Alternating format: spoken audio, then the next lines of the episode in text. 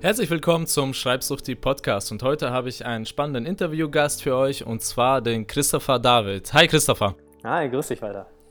Äh, du hast einen Roman fertig geschrieben und bist dabei nicht wahnsinnig geworden, ja? Genau. Wie hast du das geschafft? Ähm, ja, du, da plaudern wir heute mal ein bisschen drüber. Wir haben im Prinzip äh, ein paar Themen, über die wir uns unterhalten. Den Schreibprozess, Schreibblockaden, Verlagssuche und Marketing. Das sind so die Themen, wo ich mal ein bisschen aus dem Nähkästchen plaudern möchte. Genau, aber erstmal sag mal, wie heißt dein Buch und warum hast du es geschrieben? Genau, mein Buch heißt Die Wellenbrecher, ist jetzt gerade erschienen über Conbook und Maya Dumont. Und ähm, warum habe ich es geschrieben? Ich hatte eine Geschichte im Kopf, die schon lange raus wollte. Und ähm, für mich war der Ansporn, ich möchte auf der einen Seite damit gut unterhalten und auf der anderen Seite auch den einen oder anderen Gedanken oder Denkanstoß liefern. Lesen gefährdet ja bekanntlich die Ignoranz und das hat mich auch angetrieben. Ja, genau, ne? Lesen gefährdet die Dummheit, das stimmt. Und äh, du möchtest, dass es weniger dumme Menschen auf dieser Welt gibt. Also ist das, verstehe ich das richtig? Das ist so ein Roman, wo man auch was lernt? Ja, ein bisschen schon. Es bewegt sich ja im universitären Umfeld äh, in ein paar Worten. Die Story ist 200 Studenten aus 40 Nationen sind an Bord eines alten Kreuzfahrtschiffs auf Weltreise und loten zusammen aus, wie das Zusammenleben auf engem Raum funktioniert. Und das ist die Story. Da lernt man natürlich das eine oder andere über die verschiedenen Kulturen. Man lernt aber auch viel über sich, weil auch eine Coming-of-Age-Story drin ist. Quasi jemand findet sich auf dem Weg selbst. Ah, Spannend.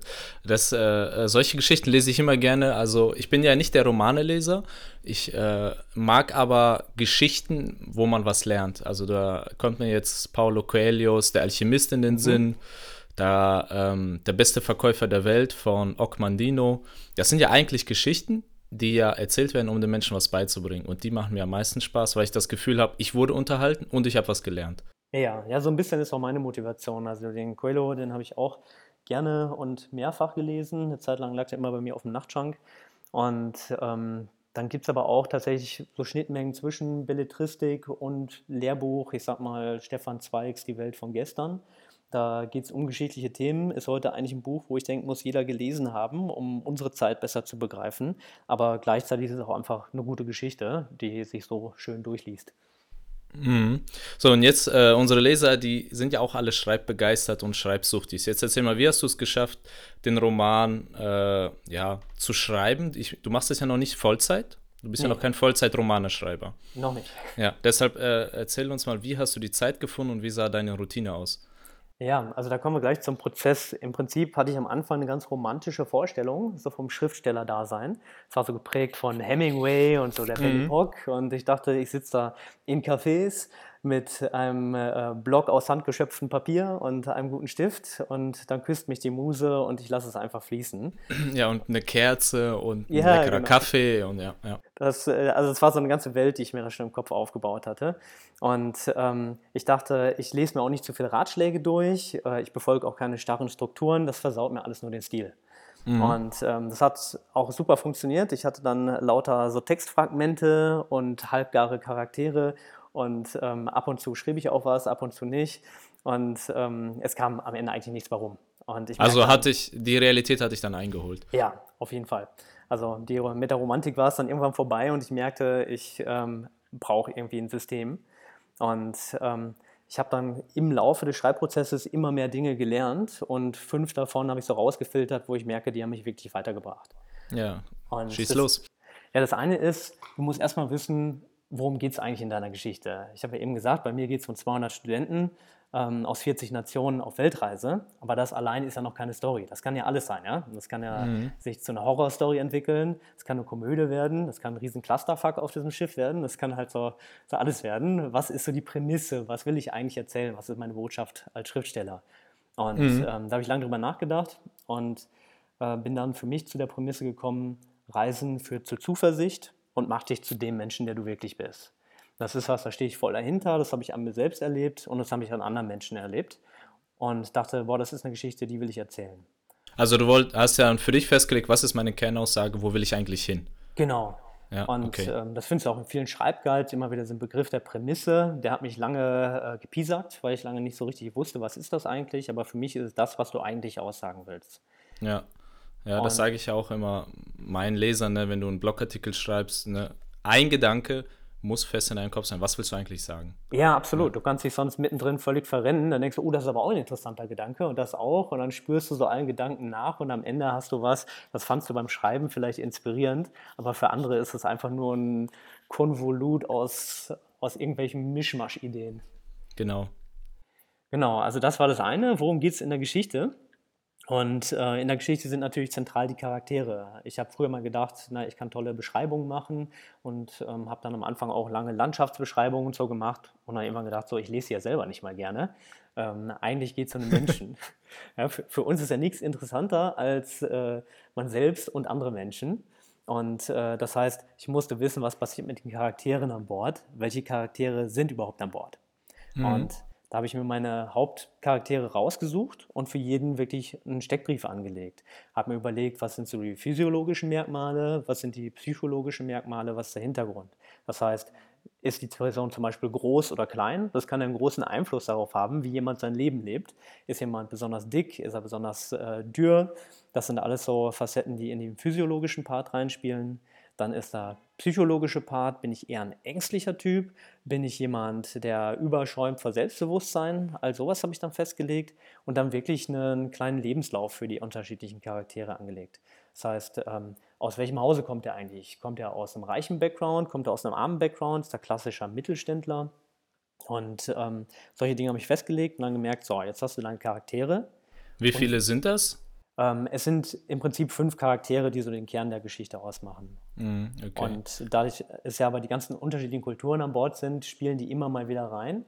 Aber das ist auch eine Sache, es hilft, wenn du am Anfang eine begrenzte Personengruppe hast. Sonst äh, verliert irgendwann der Leser auch völlig den Überblick, wer ist denn der jetzt schon wieder und äh, warum ja, taucht der ja. denn auf einmal auf.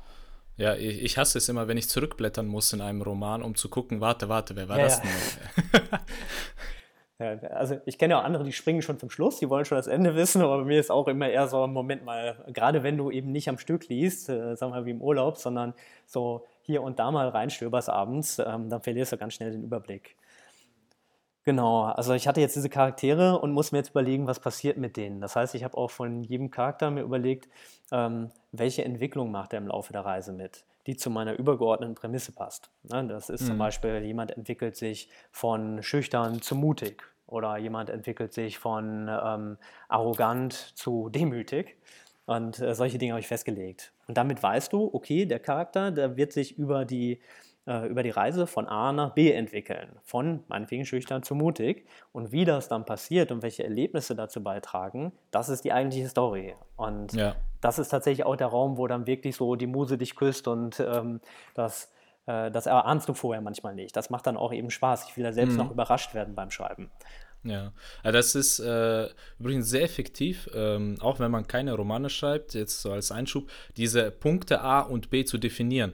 Mhm. Ja, ich mhm. nenne es immer die A nach B-Formel. Du sagst A, wo ist der Charakter jetzt und B, wo soll er hinkommen? Ja, also wo entwickelt er sich hin? Und wenn du diese zwei Punkte festgelegt hast, A und B, das dazwischen dann zu schreiben, diese Reise ist relativ leicht, dann flutscht es förmlich aus dir genau. raus. Ja? Das sage ich auch immer, wenn du denn weißt, wo dein Leser heute steht und wenn du weißt, wo du den Leser hinbekommen willst am Ende des Artikels, ist es leicht, den Artikel zu schreiben. Ja. Du musst aber diese zwei Punkte definieren. Was ist A und was ist B? Ja, das ist wie dein persönliches Ziel. Wenn du dein Ziel kennst, kannst du unterschiedlichste Wege ausprobieren. Aber wenn du dein Ziel nicht kennst, dann weißt du nie, ob du auf dem richtigen Weg bist oder ähm, ob sich die Reise überhaupt lohnt. Hm, ja. Okay, genau. und jetzt, äh, dann hast du festgelegt, wohin die Charaktere hinkommen und weiter? Genau, ähm, das nächste war dann wirklich, mir ein Storyboard anzulegen. Also große weiße Pappe, Post-its, das fühlt sich dann auch gleich so an, wie, ja, da passiert was. Ne? Das fühlt sich so ein bisschen start-upig oder kreativszenemäßig ja. an. Hast, du, hast du das dann so auch an die Wand gehängt? So ja, richtig, ja. Ne? Also ah. wie im ah. Krimi. Was ich nicht gemacht ja. habe, waren so die Wäscheleinen und da äh, dann ah. die einzelnen Schreibmaschinenblätter dran mhm. gehangen. Aber und rote Fäden, rote Fäden hast du nicht gezogen. Ne? rote Fäden und lauter Fotos von Personen mysteriös im Raum verteilt.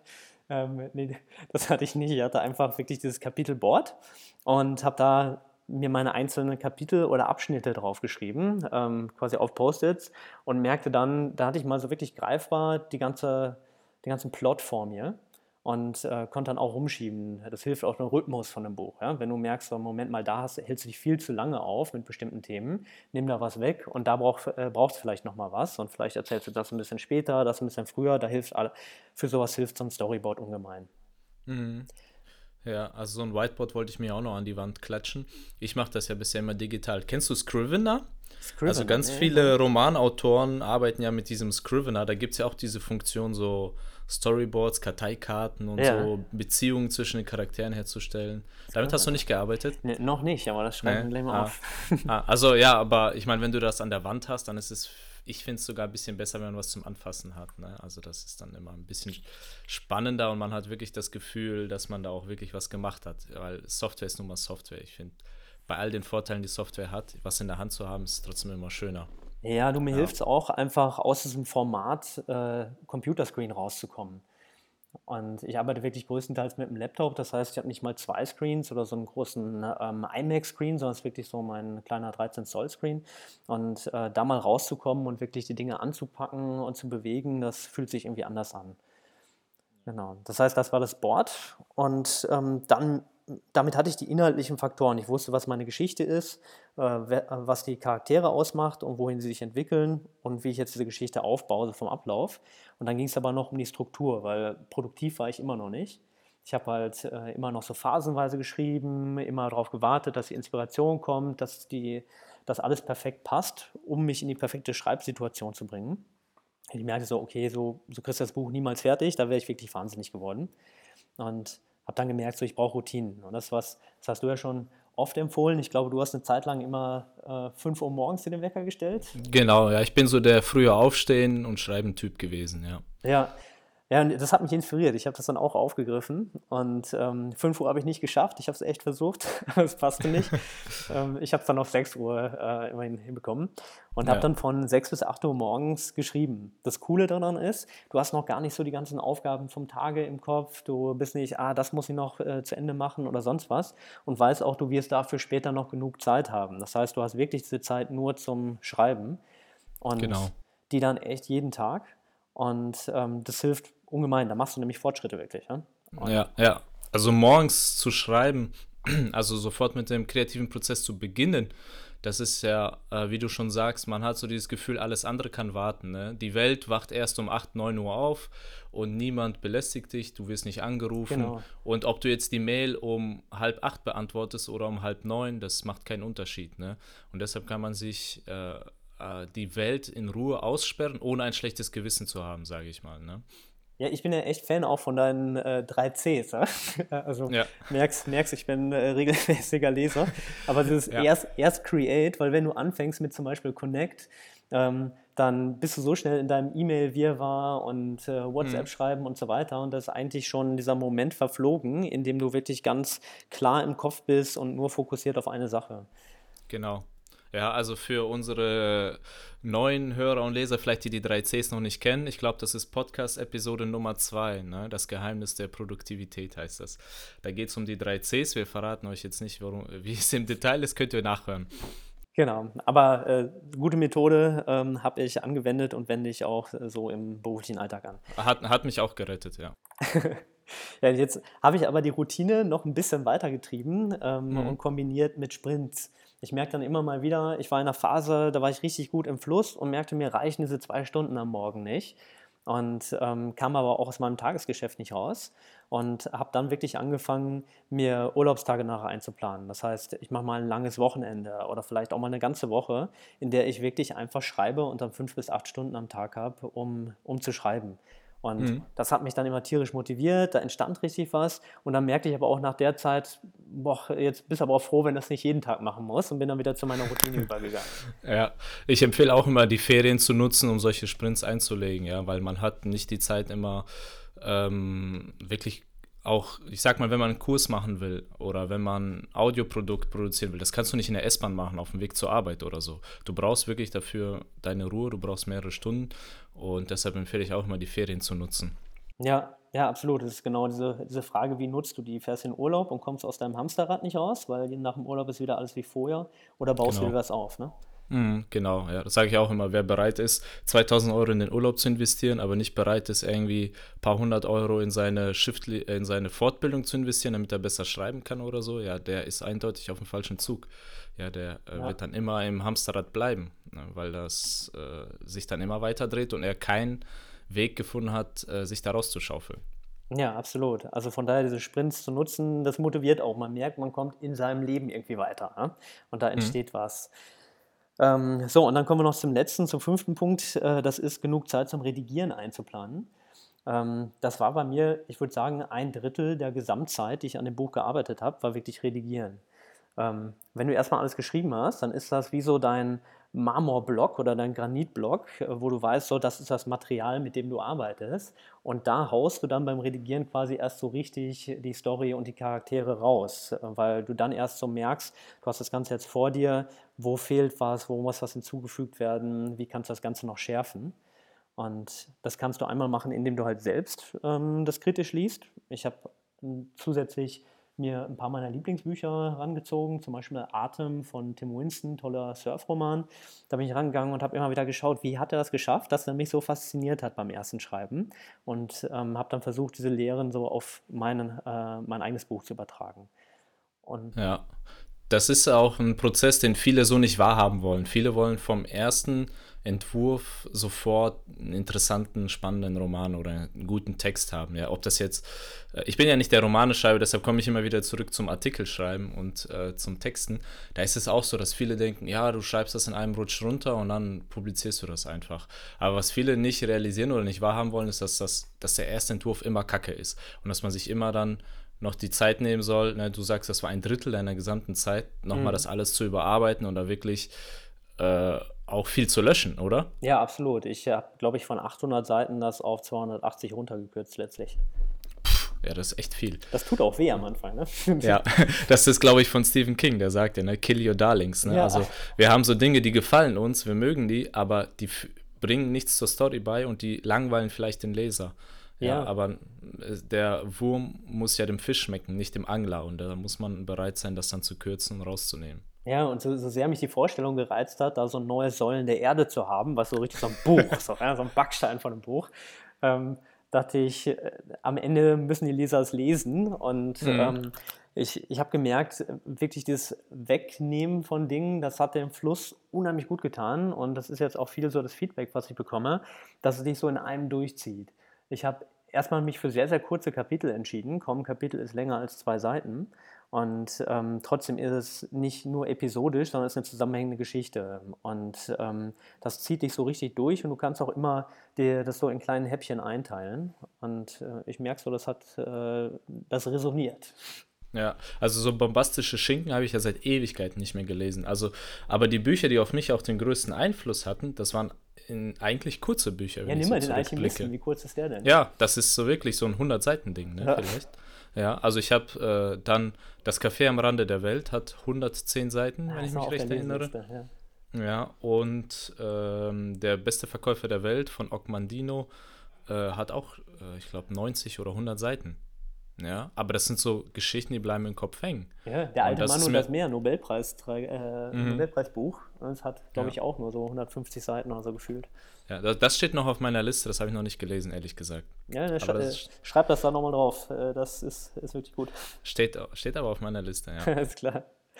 Ähm, äh, eine Sache noch, ich äh, weiß nicht, wie das bei dir im Bloggen ist. Was für mich hilfreich war, waren wirklich Testleser. Ähm, das ist eigentlich ein bisschen verrückt. Ich habe in der Zeit ähm, The Lean Startup gelesen und ähm, dachte, naja, da geht es ja viel darum, Prototypen zu bauen und dann möglichst schnell rauszugehen und Feedback einzuholen und dann weiterzuarbeiten. Und das habe ich hier auch gemacht. Also ich musste erstmal so dieses Grundgemenge muss ich haben, damit es überhaupt was zu lesen gibt. Aber ähm, ich habe dann wirklich immer wieder auch an die gröbsten Fassungen Leute drangesetzt und gesagt, schau mal drauf, ähm, vor allem auf die formellen Sachen. Nicht, ob es dir gefällt oder nicht, das war mir in dem Moment erstmal egal, sondern einfach, stimmt die Continuity? Sind die Charaktere glaubwürdig und solche Geschichten? Und das hat mhm. dem Buch auch unheimlich gut getan. Ja, also bei mir ist es so, ich habe jetzt für meine Blogartikel keine Testleser, weil wenn ich den Blogartikel veröffentliche, sehe ich ja, wie es bei den Menschen angekommen ist und dann kommentieren die, die teilen oder sagen, super Artikel oder äh, Kritik sieht dann meistens so aus, dass die Menschen nichts tun. Ja. ja. bei mir ist es nie so, wo die Leute schreiben, Walter, das ist ein Drecksartikel. ja, das, das wäre wiederum schon ein guter Artikel, weil die Leute darauf reagiert haben. Einen schlechten Artikel erkennt man daran, dass in der Regel nichts passiert. Ja, ja. da ist Stille im Walde, ja, der Wind äh, huscht nur zwischen den Blättern und sonst passiert nichts. Und dann merke ich, hm, okay, ich habe äh, jetzt ins Fettnäpfchen gegriffen und dann lerne ich daraus. Ja, das ist genau das gleiche bei meinen Newslettern. Es gibt Newsletter, da kriege ich viele Antworten, viele Menschen, die darauf reagieren. Und dann gibt es Newsletter, da passiert gar nichts. Mhm. Uh, weder auf der Verkaufsseite, da passiert dann nichts und es antwortet auch keiner und uh, die Öffnungsrate ist auch schlecht. Dann weiß ich, okay, ich habe was gelernt, schlechter Newsletter. und das sind so, das ist der Vorteil beim Bloggen, finde ich. Man hat sofort diese Response, man hat sofort die Antwort vom Publikum. Ja, ich schreibe ja nicht Wochen und Monate an einem Ding, um es dann zu testen, so, sondern bei mir ist täglich praktisch, wird mein Schreiben ja getestet und deshalb finde ich das auch so befriedigend, weil du eine äh, dieses ne, äh, direktes Feedback bekommst. Ja gut, du kannst dich im Prinzip von Artikel zu Artikel verbessern. Und genau. ähm, das ist bei mir, wenn ich drei Jahre an so einem Buch schreibe, ähm, ja dann äh, und ich dann merke so, verdammt, das kommt überhaupt nicht an oder da sind äh, bestimmte mhm. Dinge drin, äh, das sind totale Böcke und ähm, dann, äh, dann habe ich ein Problem. Von daher habe ich bei mir schon früher die Testleser äh, reingeholt. Und ähm, ja, also, nee, Testleser sind wichtig, also wenn man sowas Großes schreibt, auf jeden Fall. Ja. ja. Genau, also das können wir vielleicht nochmal kurz zusammenfassen. Ähm, die fünf Sachen, die mich am meisten weitergebracht haben, war wirklich definieren, worum es in der Geschichte geht definieren, wie sich die Charaktere entwickeln und für den Steckbrief verfassen, ein Kapitelboard, wo ich mir einen Überblick verschaffe über meine ganze Geschichte, dann eine Arbeitsstruktur aus Routine und Sprints und genug Zeit zum Redigieren einplanen. Super. Und dann ist der Roman fertig geworden und äh, dann sag ich ja immer, ist ja eigentlich nur der halbe Kampf gewonnen. Dann muss man das Ding ja noch vermarkten. Ähm, ja. hast, hast du das mit einem echten Verlag gemacht oder einem eigenen? Nee, es ist mit einem echten Verlag. Das ist ähm, der Conbook Verlag, der ist spezialisiert auf Reiseliteratur. Mhm. Und ähm, die. Wie, wie, bist du da dran gekommen? Ähm, wie bin ich da dran gekommen? Im Prinzip ähm, habe ich erstmal ein gutes Exposé ähm, verfasst. Das ist schon mal total wichtig, um überhaupt äh, irgendwo was vorlegen zu können. Was ist ein gutes Exposé? Genau, also da kann man eine eigene Folge im Prinzip zu machen. Exposé im, äh, kurz gefasst ist quasi eine Info über den Autor, warum ist er interessant, äh, warum schreibt er. Dann ist es die Einordnung des Themas und Einordnung des Buchs in ähm, bestimmte Kategorien. Zum Beispiel ist es ein Jugendroman, ist es äh, ein Liebesroman, ähnliches. Ähm, je klarer die Schublade da ist, desto leichter ist das nachher zu verkaufen, weil dann kannst du es auch mhm. im Buchhandel in das richtige Regal stellen und bei Amazon unter, äh, unter der richtigen Rubrik anbieten. Das heißt, so Hybride sind da eher schlecht. Ja. Und ähm, dann einfach die Relevanz wirklich zeigen. Warum ist das Buch relevant? Erzählst du was komplett Neues? Hast du besondere Insider-Informationen? Ist das ein super aktuelles Thema oder, äh, oder sowas? Ne? Ja, und verstehe. dann fasst du nochmal deine ganze Geschichte zusammen. Das tut ein bisschen weh, weil du quasi auf einer Seite die ganze Handlung wiedergibst, inklusive quasi dem Ende, weil ähm, der Verlag, der hat jetzt nicht vor, das alles irgendwie bei einem bei einer guten Tasse Kaffee zu lesen, ähm, sondern die, die, wollen relativ schnell wissen, ja, ist das, mhm. ähm, lässt sich das verkaufen, ist das relevant oder nicht. Und dann habe ich wirklich Verlage und Agenten recherchiert. Du hast da zwei Möglichkeiten. Du kannst entweder direkt die Verlage anschreiben oder du gehst über Literaturagenten. Ähm, die meisten oder viele Verlage, habe ich mir sagen lassen, arbeiten nur noch mit Agenten, weil die so ein Qualitätsfilter schon sind. Die suchen vorher schon raus und sagen, okay, das zeige ich dem Verlag, das könnte passen. Mhm. Und ähm, ansonsten. Wie hast du es gemacht? Ähm, ich habe tatsächlich einen anderen Weg beschritten. Ähm, ich habe Verlage recherchiert, habe geschaut, welche davon passen von, vom Portfolio. Äh, wo sind Autoren drin, die ich selber geil finde, wo ich denke, oh, da wäre ich auch gerne dabei und ähm, welche passen auch von der Größe zu mir, wo ich den Eindruck habe, da werde ich noch persönlich betreut und bin nicht einfach eine Nummer im, im System. Und ähm, habe dann die Auswahl halt reduziert und habe mir dann ausge hab, hab dann geschaut, wo bestehen schon Kontakte. Ähm, das heißt, ich bin wirklich so durch Instagram, durch LinkedIn, durch mein privates Netzwerk und habe geschaut, kennt da jemand schon irgendwen und wenn es nur ja. über drei Ecken ist. Mhm. Und äh, habe da dann tatsächlich in zwei Fällen einen persönlichen Kontakt aufgetan. Im einen Fall war es jemand, der vor zehn Jahren bei dem Verlag gearbeitet hat. Im, im anderen Fall war es ähm, ein Autor aus dem gleichen Verlag, der mein Buch noch, noch nicht kannte, aber fand für die Story interessant und meinte, hey, schreib dem Verlag einfach, bestell den mal schöne Grüße von mir. Und dann hast du zumindest eine Chance, dass gelesen wird. Ah, okay, ja. Also es ist wichtig, dass man jemanden kennt, der jemanden kennt, ne? Das Deshalb, hilft. Deshalb die drei Cs, ja, Create, Connect, ja, als zweites, das ist wichtig, ne, dass man äh, immer die Fühler ausstreckt, Leute kennenlernt, dass man nett ist. Man trifft sich immer zweimal im Leben, sage ich, ja. mindestens. Ja. Und es hilft natürlich ungemein, äh, das sagst du ja auch immer, äh, sich vorher schon was aufzubauen. Also der Übernachterfolg setzt viele Jahre Vorarbeit äh, voraus. Und ähm, in, in meinem Fall heißt das, ich habe schon für bekannte Publikationen geschrieben, ich habe schon für bekannte Blogs geschrieben. Und das, das schränkt für den Verlag das Risiko ein, weil er sieht so, okay, der, der kommt schon bei einem Publikum an. Und ähm, selbst wenn du jetzt noch nicht den großen Namen hast, ähm, ist das aber zumindest schon mal ein Beweis dafür, naja, ähm, das Publikum nimmt die Texte an. Ja, ja, das ist natürlich auch von Vorteil, ne? wenn man schon irgendwo der Name aufgetaucht ist, ne? ob das jetzt journalistisch war oder Belletristik oder sonst irgendwie, das hilft. Ja, absolut. Und man muss sagen, jetzt die Influencer, äh, wer wirklich eine große Gefolgschaft sich da aufgebaut hat, tut sich natürlich leichter, ja? weil der hat schon, der kommt quasi zum Verlag mit seinem eigenen Kundenstamm und äh, das reduziert das Risiko für den Verlag, was zu produzieren, was dann keiner kauft, äh, ungemein. Ja, der bringt schon die Kunden mit. Ne? Genau. Ne? Ja. Und jetzt die Frage, da wir gerade bei Kunden sind: ja. äh, äh, Wie willst du deinen Roman vermarkten oder wie willst du den an den Mann bringen? Ja, Im Prinzip habe ich so ein paar Nischenthemen da drin. Das ist jetzt wie bei der ähm, Suchmaschinenoptimierung. Ich habe äh, überlegt, welche Keywords sind denn relevant. Bei mir ist das Thema Kreuzfahrt drin, das Thema Reisen ist drin, internationales Studium, das sind so drei Themen beispielsweise. Und dann habe ich geschaut, wer schreibt denn über diese Themen und wo sind da noch Nischen? Und ähm, wo jetzt nicht nur über Riesenautoren geschrieben wird, sondern wo man vielleicht so die mittelgroßen ähm, Blogs erreicht und so weiter.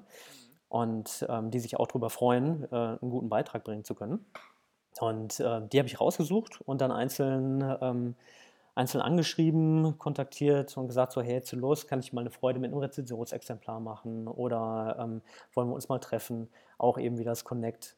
Und ah, also eigentlich kannst du ja so einen Reiseblogger anschreiben, ähm, der so, keine Ahnung, so Bali-Sachen macht mhm. oder so, der die ganze Welt bereist und dem dann sagen, Reisen ist ja eine transformierende, äh, ist ein transformierendes Erlebnis und ich habe dazu ein ganzes Buch geschrieben, einen ganzen Roman. Lass uns doch mal über die transformierende Kraft des Reisens sprechen. Und dann kannst du eigentlich so einen Reiseblogger auch anhauen und mit dem Podcast einen Gastbeitrag schreiben, oder? Genau, es geht eben nicht darum, dass du immer nur über dein Buch sprichst, sondern dass du gemeinsame Themen findest. Also ich versuche immer zu schauen, wo ist so eine Win-Win-Situation, ja? wo, wo beide sagen, hey cool, das ist für mich interessant, damit leiste ich, äh, einen, damit liefere ich einen interessanten Beitrag für meine eigenen äh, Hörer und, äh, oder Leser und andersrum.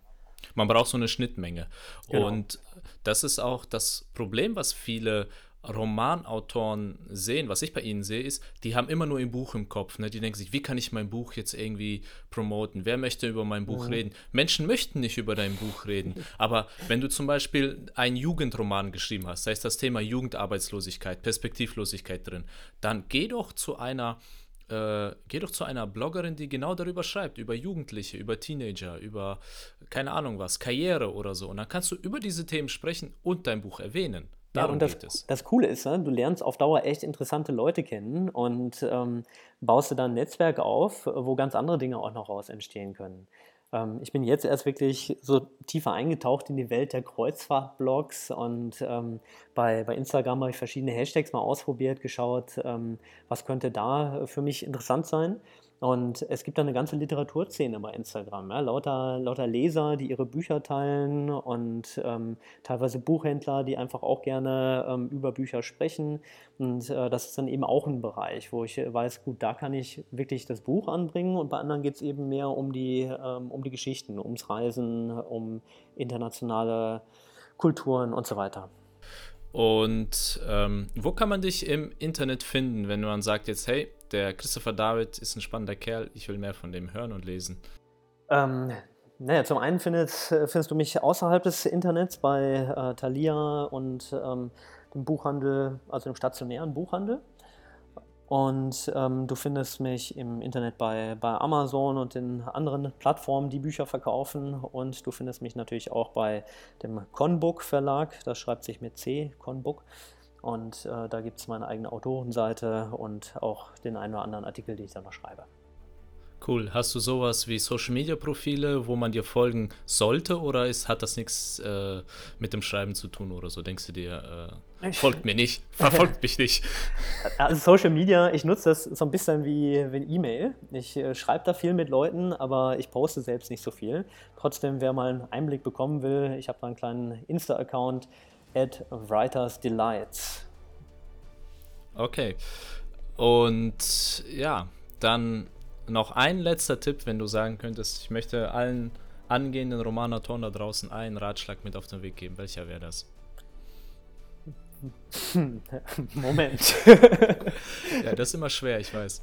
Welcher eine Ratschlag wäre das? Also, ähm, wenn du was gefunden hast, was du liebst und das ist das Schreiben, dann halt daran fest. Also für mich ist es, mir bringt das so viel Lebensfreude und irgendwie einfach auch, auch Sinn zu schreiben. Und ähm, das möchte ich nicht missen. Also ich denke mal, Leute, die sich so für gar nichts begeistern, das, ich denke mal, dem fehlt was im Leben. Ne? Und wenn du sowas als Schreiber hast, das ist äh, fantastisch. Und dann wisse, warum du schreibst. Super. Danke für diese letzten schönen Worte und damit äh, will ich auch gar nichts mehr hinzufügen und wir verabschieden uns. Das war hier der Schreibsucht, die Podcast zusammen mit Christopher David und ich sage ciao. Weiter, vielen Dank, ciao.